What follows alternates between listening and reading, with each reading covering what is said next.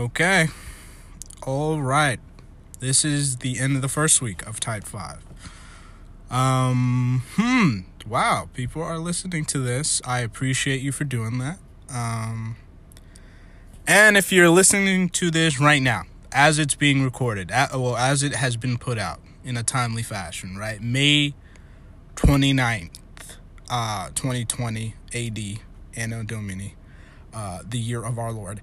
Uh, then you'll realize the world, the United States of America, is in a very dire situation. Um, not to say that it hasn't been already, right? This is a culmination. This is a boiling point reached. This is a fracture unmended.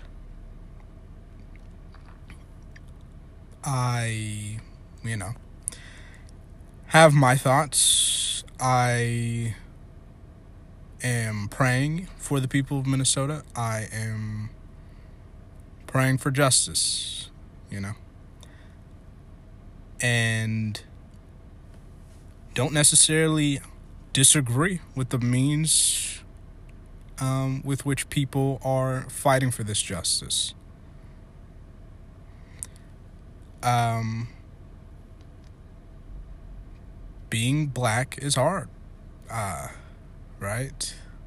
As I as I saw the Jerrod Carmichael um, bit that came up today, just surfaced on Twitter because you guys, you know, Twitter does its thing.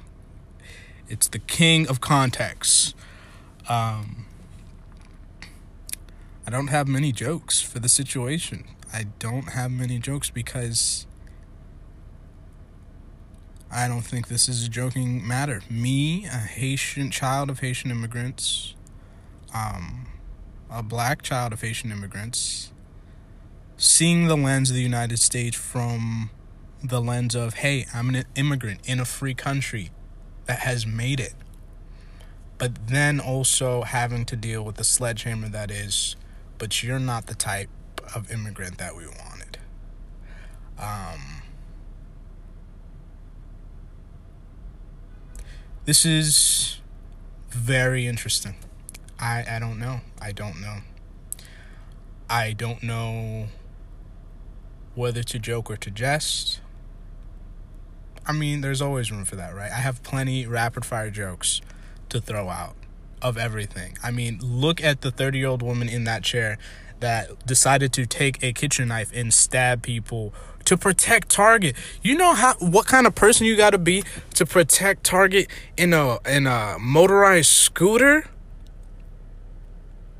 And you just pulled out you pulled out the kitchen. You're like, mm, "All right."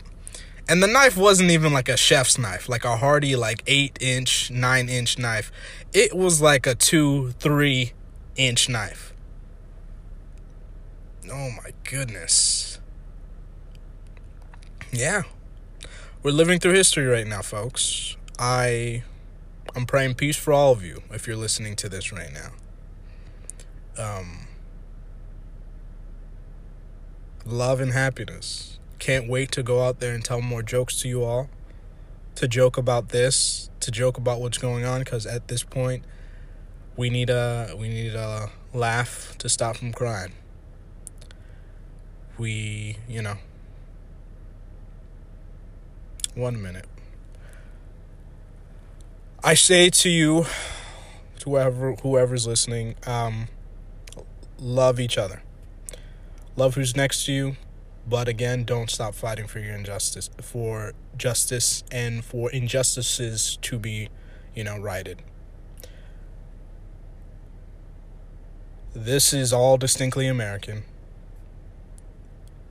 This is the cycle of protest, rebellion for a better future. And um, this time, I truly and honestly and deeply hope that it leads to that.